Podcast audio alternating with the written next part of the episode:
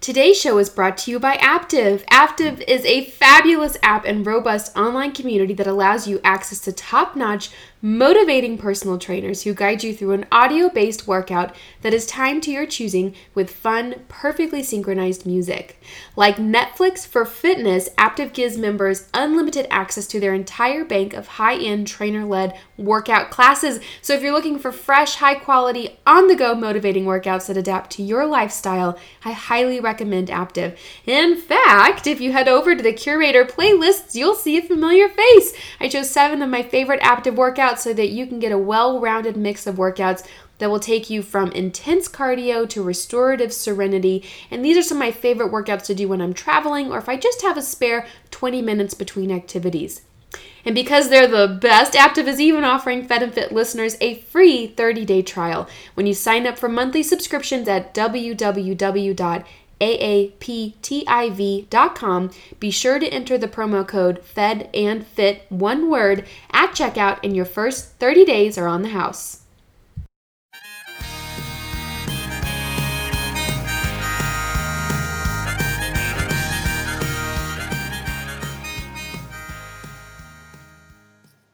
Welcome back to another episode of the Fed and Fit podcast. I am excited today because I'm joined by another wonderful Fed and Fit listener. Today we're joined by Kelsey from Austin, Texas. She's a petroleum engineer, and if you're new to the show and you're new to reverse interviews, it is just I a reader or a listener will write in with a really fabulous question and instead of answering their question via email, which is what they've asked me to do, I instead invite them to come on the show for to have a conversation uh, where we can talk through their question with the hopes that if this get, goes up on the podcast, it resonates with more folks that are out there. And I really think that that's going to be the case today. Uh, Kelsey, welcome to the show. Thank you. I appreciate it. Yeah, definitely. Well, um, t- just out of curiosity, where did you get your degree in petroleum engineering? Uh, so I went to Texas A&M University in College Whoop. Station. Little birdie told me you went there as well, so it was a wonderful place and I enjoyed it. Oh, I was hopeful. Um, I am. It's got a great petroleum engineering program, so I was wondering if you were an Aggie. That's so exciting! Football season's around the corner. I know. I'm so excited. I got to get myself up to a game. I try to go once every every season, but we'll see if that's going to happen. Oh, that's so good. I actually just had a. I'm doing a surprise. I guess I really shouldn't probably give too many details because we haven't announced it yet.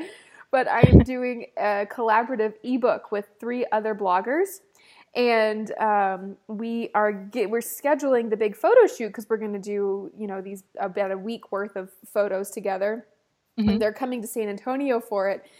And as soon as the Aggie football schedule was announced, I reached back out and I was like, guys, I'm sorry to be such a Texan right now, but can we not do it on the South Carolina weekend game? I think I went to that one, I guess, two years ago because that would have been when we had that. That's a great game. I mean, I think sometimes you have to schedule around Aggie football. It's just it just makes more sense. It's things step aside when Aggie football comes around. It's true. It's like scheduling a wedding. Aggies know when you're when you're when you're scheduling your wedding, it needs to be on an away weekend. or you provide televisions for all your guests at the reception. Absolutely, you got to meet them halfway. Okay, I'm sorry. I won't bore everybody to tears, but I'm so excited to talk with another Aggie. Um, okay, Kelsey, I know you had a great question. Feel free to take it away and uh, give folks a little bit of more a little more background info. Awesome. Yeah, I'll try to keep it brief, but um, basically, I kind of went up and down uh, my whole life uh, in in weight. I mean, I did Weight Watchers. I did um, just working out by itself, but mostly just never really knew, I guess, what I was doing, and my weight would go up and down, and I was just never really happy with it, or I guess kind of accepted. You know, I'm I'm just kind of a bigger person, uh, no big deal. Um, I moved to Austin about a year and a half ago, and I started going to this gym. And so it's pretty much like hit boot camps, like CrossFit style, but without the big Olympic lifts and all that. And I started working with um, my friend, and who is one of the owners of the gym and uh, the trainer there, and she got me on macros, and I in the matter of eight weeks lost like 5% body fat i gained a bunch of muscle um, it was just kind of a, an eye-opening experience right um, it was the first time i could really kind of take control Uh, and I mean, me, I'm like very sciencey, engineering, obviously. So I was like, oh, well, it makes sense. You know, this is what, how much of this that I would eat, and this is what it's doing to my body. And I got real excited about it. Um, after about probably like a year, it's probably been about a little over a year of counting macros, I just kind of burnt out on it. Um, you know, priorities change a little bit. Um, I wasn't really seeing any progress anymore to any distinct degree but you know i mean cutting forever that's not really reasonable right? You kind of you mm-hmm. kind of lose lose motivation there. Um, and i have you know you don't i kind of approached a place in my life where i wanted to stop tracking and i started you know listening to your podcasts and seeing the blog and some other paleo bloggers as well. And i was like man like people have been able to you know see results and really transform their lives without counting every gram and every calorie of food that goes into their bodies. Um, and me having such a, I guess, an unhealthy past with food as far as not knowing what to eat, I guess it, has been kind of hard for me to let go of the macros mm-hmm. um, and really trust myself with food. And it's, it's, something I recognize is you shouldn't be afraid of it. Um, afraid of food or afraid of amount of macros you're eating, especially on paleo where, you know, I tend to eat higher fats where, mm-hmm. you know, I lost a bunch of weight doing maybe 55 grams of fat a day. And uh, I wasn't by any means starving myself. I was eating a lot of food. Um, but it, some, it just, it scares me a little bit letting go. Um, and I just kind of wondered, you know, did you have that nervousness as far as, um, you know, just kind of trusting yourself with food? Mm-hmm. Yeah, this is such a really good, it's a great topic, great question. Um, yes, I definitely went through that as well. Uh, I did not, I did not enter this world from a macros perspective, but I entered it from, I don't know if you, Kelsey, you've ever heard of the blocks, the zone diet? Yes, little bit about it. Okay, so it's more it's it's less based on um, actual grams of what you need for each macronutrient, and more geared towards how many blocks of food you need from each of those macronutrients. So you need, for example, a block like based on your weight and your goals and things like that. And for the record, before I go much further down this road, I'm not promoting this. but this is um, this was kind of my entry into healing from having no control over what I was eating, and food was either a form of reward or punishment, right? Yeah.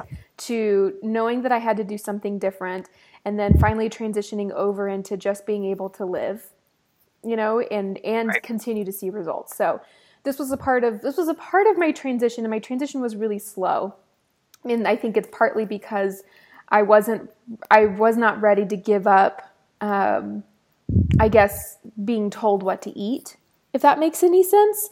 Um, yeah. So for those for the blocks, it was essentially if you need if I need personally um, four blocks of carbohydrates a day, I knew that one cup of raspberries equaled one block, and so I would space those things out, and I would have half a cup of potato for another block for dinner, things like that. Um, and so it was more portion based.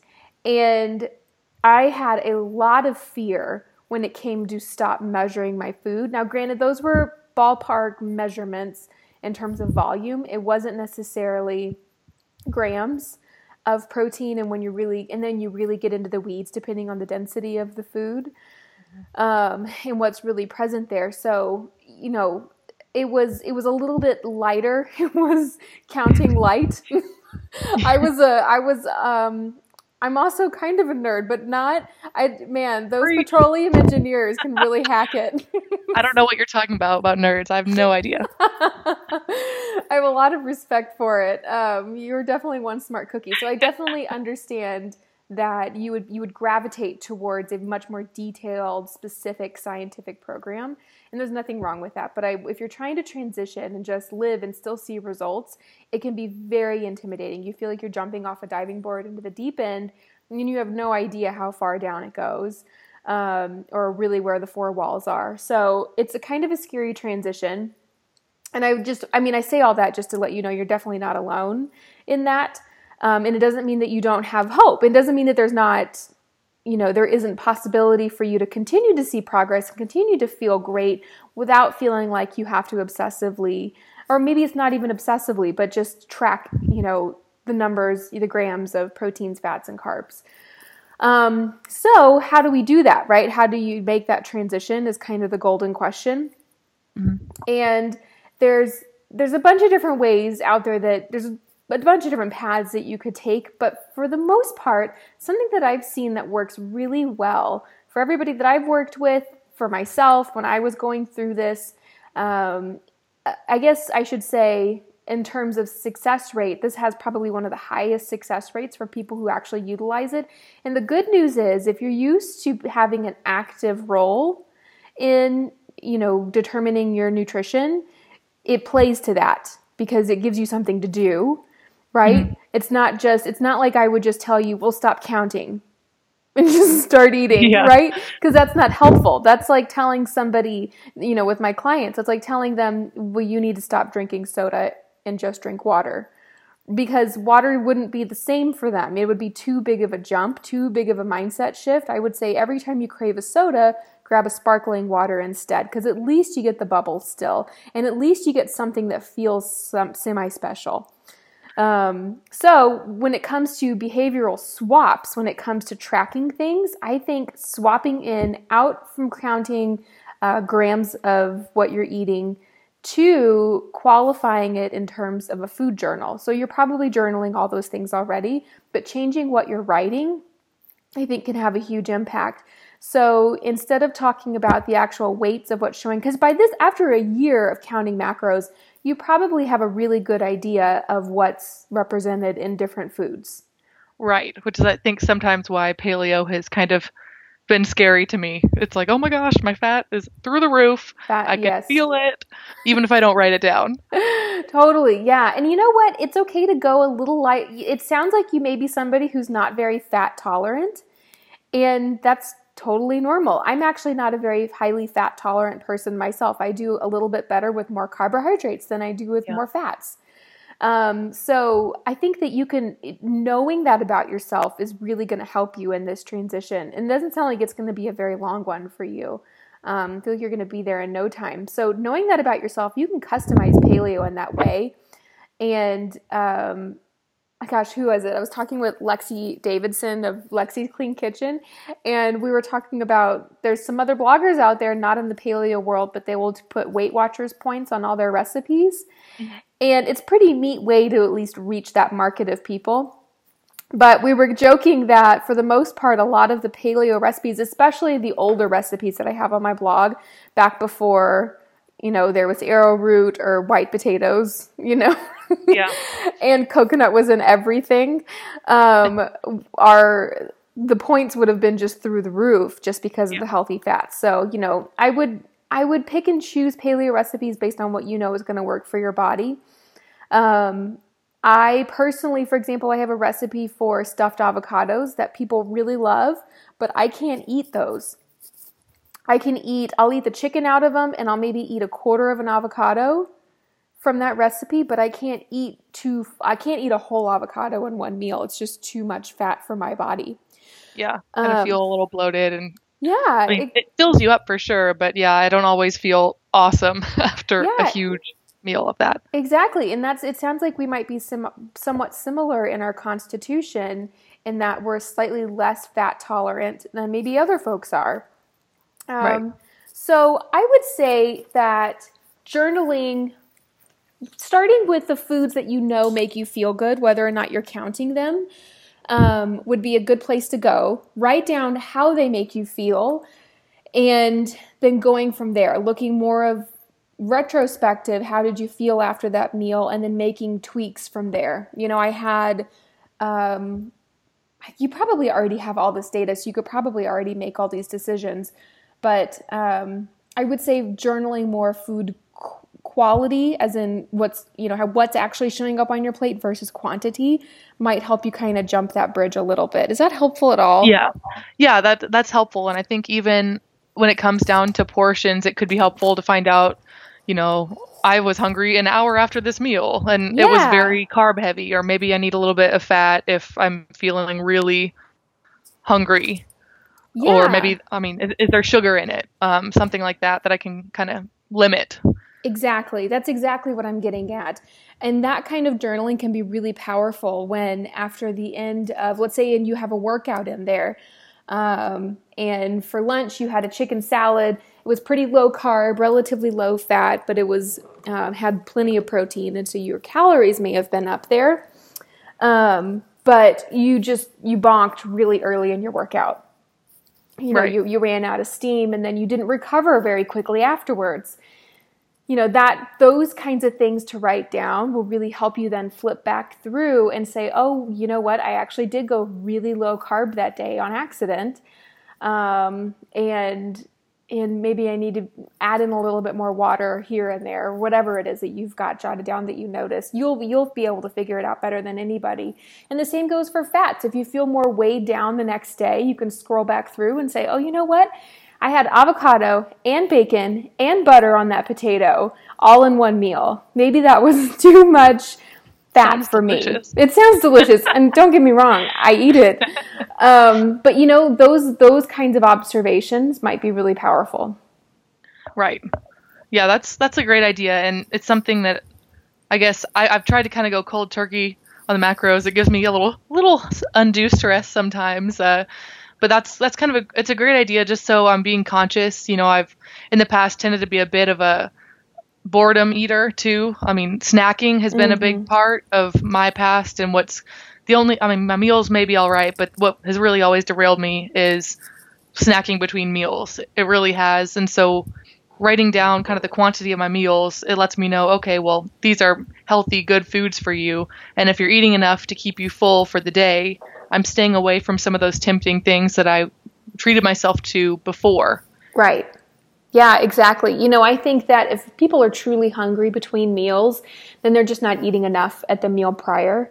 And and if we just and then that's a thing that you can determine through journaling for example right um, you have so you have breakfast at 7 a.m and at 10.30 in the morning maybe an hour before you really want to have lunch you're truly hungry which would tell me that maybe you need to just add a little bit more of something to your breakfast, whether it's a protein or a fat or maybe even a carbohydrate, something um, to help you get through. Because snacking, to your point, can be kind of a slippery slope into you know no breaks eating, and that's something that I had to heal from as well. I definitely came. I had a gosh, a wide array of um, bad relation not bad relationships but problems with um, how i viewed food. Sorry gus is talking to me right now.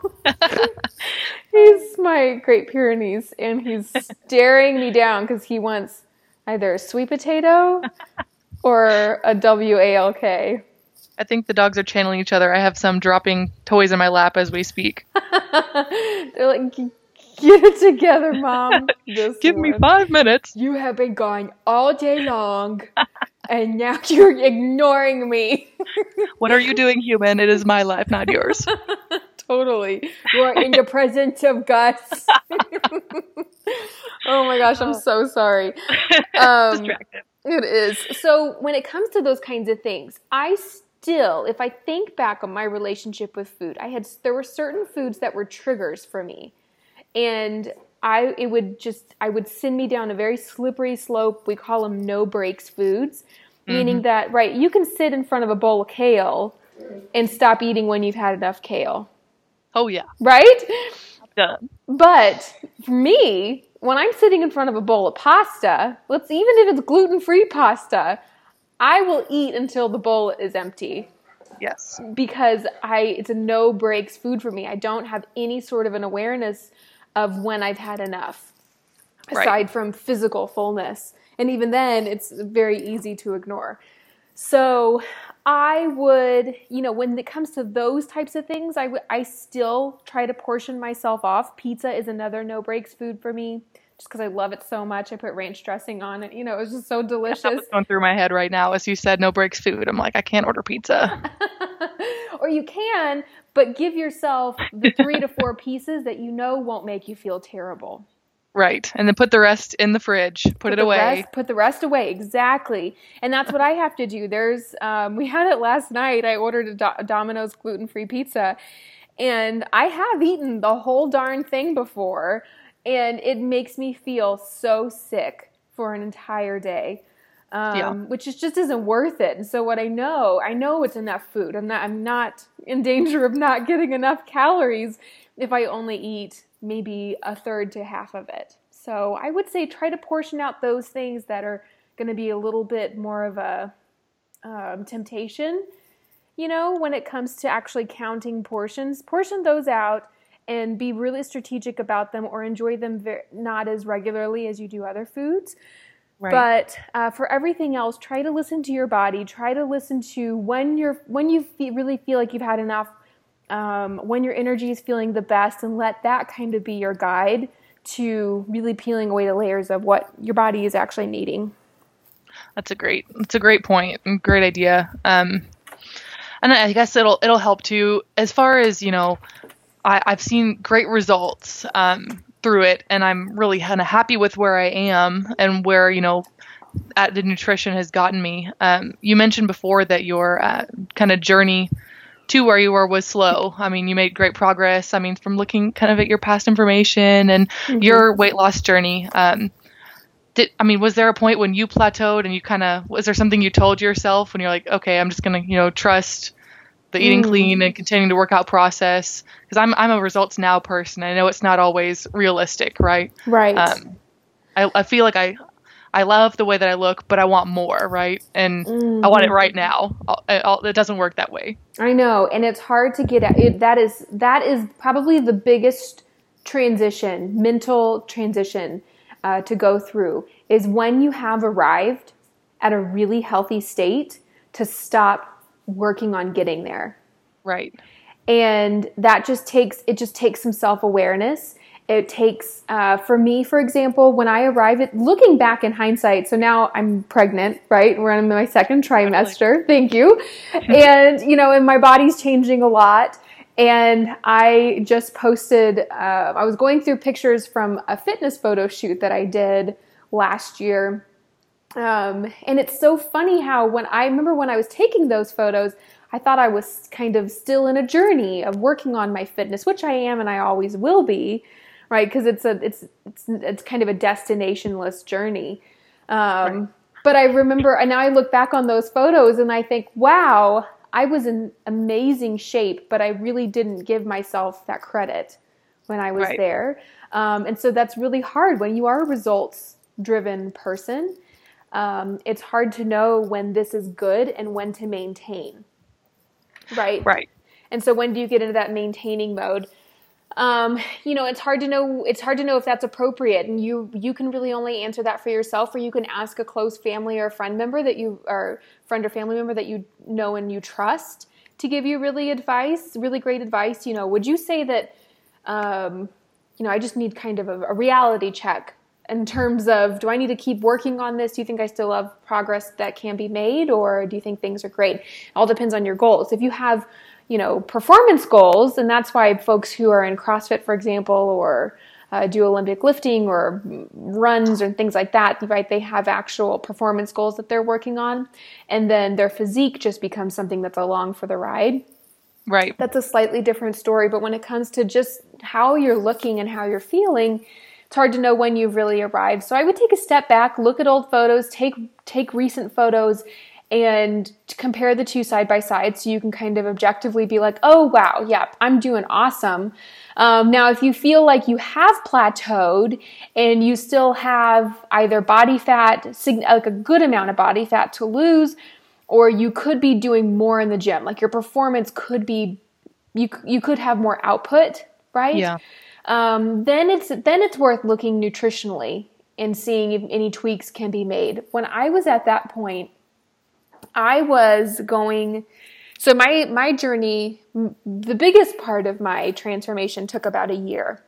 And I would say that that I plateaued somewhere in the middle towards the latter part because I realized or I started eating more fat, ironically, because I'm not very fat tolerant, but I started eating more than I was before. I was a little too low fat. Um, started eating more, and all of a sudden, my my weight loss kind of kicked back in. Right. Or my my well, metabolically at least, I was burning more body fat and building more muscle more easily. I had more energy in my workouts. I started sleeping a little bit better. So I started eating more fat and then I started eating a little bit more carbs. I stopped being so afraid of carbohydrates and I started feeling better and better.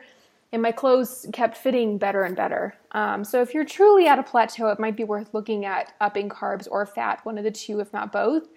Um, but if it's a mental thing and you're just trying to figure out, you know, how to tell yourself, I'm here and that's good, I can keep doing this, then you just kind of go into a maintenance mode and you start experimenting with recipes in the kitchen instead of, you know, grilled chicken breast and broccoli because you know that those are kind of performance related foods. Does that make any sense? Yes, absolutely. It does. Um, it is amazing too, you know, how society tells us, you know, we shouldn't eat more to start gaining or to start getting results, right? Mm-hmm. It, sh- it doesn't make sense, but I think that was one of the craziest things, and it, it was looking at kind of the content of the diet and what kind of foods I was eating versus the quantity. Like I remember um, always eating. I, l- I remember looking back at what I ate before, and it was like, okay, an English muffin, and then oatmeal, and then I'd have like a sandwich, and then I wouldn't cook, and then I'd have like another sandwich, and there was like no protein in it. It was like literally all carbs, Mm. and then when I switched to macros, it was like, okay, like I'm introducing a lot of protein. I, I'm just eating more and more, and it's amazing how the pounds can fall off. Yeah. Yeah. Isn't it? food. It is. It's interesting. It's as if our body is a machine, and once it has enough fuel to really properly run, all engines are go all of a sudden, um, and it works much more efficiently. So Yeah. that is that is really interesting, and it is very different from what we think. When we eat less, exercise more, right? That's the old Right. adage. And truth be told, you can that will work up to a point, but you will hit a wall. Yes, So and then your metabolism does for sure. Yeah, exactly. And then the metabolism stalls. Um, we kind of go in, if you if you're very extreme with eat less, work out more, your body kind of goes into survival mode, um, and it thinks that you're going to put it through really low caloric intake periods of time, and it's going to maintain body fat in order to get through those things. So, um, yeah, it is it is interesting. But I, I hope this whole conversation has been helpful uh, and not too rambling. No, it absolutely has, and it's kind of it's good to talk to somebody who kind of reaffirms what you know your body. I, I tell myself, you know, it, it'll be fine. Like I've learned a lot over the period of time, you know, and I just need to kind of relax and be comfortable with what I've learned this thus far, and try to like qualitatively analyze it versus quantitatively. Yes, exactly. You got this. Focus on how you're feeling versus maybe what the numbers tell you you should be feeling like. Um, Right. I would really focus on that part of it, kind of the back end of the equation, and then back yourself into the formula that works for you. Um, so I think that's really great. And and when in doubt, I'm sure your hydration game is great. But when in doubt, if you're really feeling sluggish and things are stalling for you, it could always be related to dehydration or exhaustion. Yes, you know and and good point. and i've seen that ha- i've seen that come up with a lot of people who are dotting their i's and crossing their t's nutritionally. They're listening to their body. They're giving it the, what they know it needs. Um, you know they've been through kind of this this journaling introspective program before but all of a sudden they stall. And when you look at the numbers they're it's because they're sleeping four hours a night and not drinking as much water because they have a really intense period at work going on right now and they just don't have the time for it. And as soon as they pick those things back up, add a couple more hours on at night and start drinking more water, things pick up again, right? Their energy starts to go back up and maybe even body fat starts to come off again. So uh, make sure that those those two pieces are in check also. yeah, those are always the first to go. They are, aren't they? on a busy schedule, that's the, the two first things that we forget about. I know I do at least. Absolutely. I do too. And you know, and it's low hanging fruit. It really is because it's sometimes it's more it feels more difficult to change what's showing up on our plate than it is the fact that we can just drink an extra glass of water between meals and try to go to bed an hour earlier. Right. You know, but those two things actually I would argue have a greater impact on our health and well-being than even what shows up on our plate. Yeah. Well, I have a I have a laundry list of things I need to work on. Oh, good. That's so exciting. Yeah, no, those are good things. I think especially the sleep, I meal planning and stuff. I'd stay up like an extra hour just planning my food for the mm-hmm. next day finding out what I was going to eat, and then I'd look at the clock, be like, oh man, you know, I have to wake up in five hours. This is probably not what I should have done. Yeah, that's that's hard. That's a hard one to prioritize between the two, and that's why I I organize them as priorities. Right, priority one is yeah. mindset. Priority two is rest and hydration because I really think the two go hand in hand, and then we have food, and then we have fitness. And if we tackle those things, if you've only got time to work on your perspective, you know, your attitude and your sleep, then go ahead and do those and don't worry about the rest.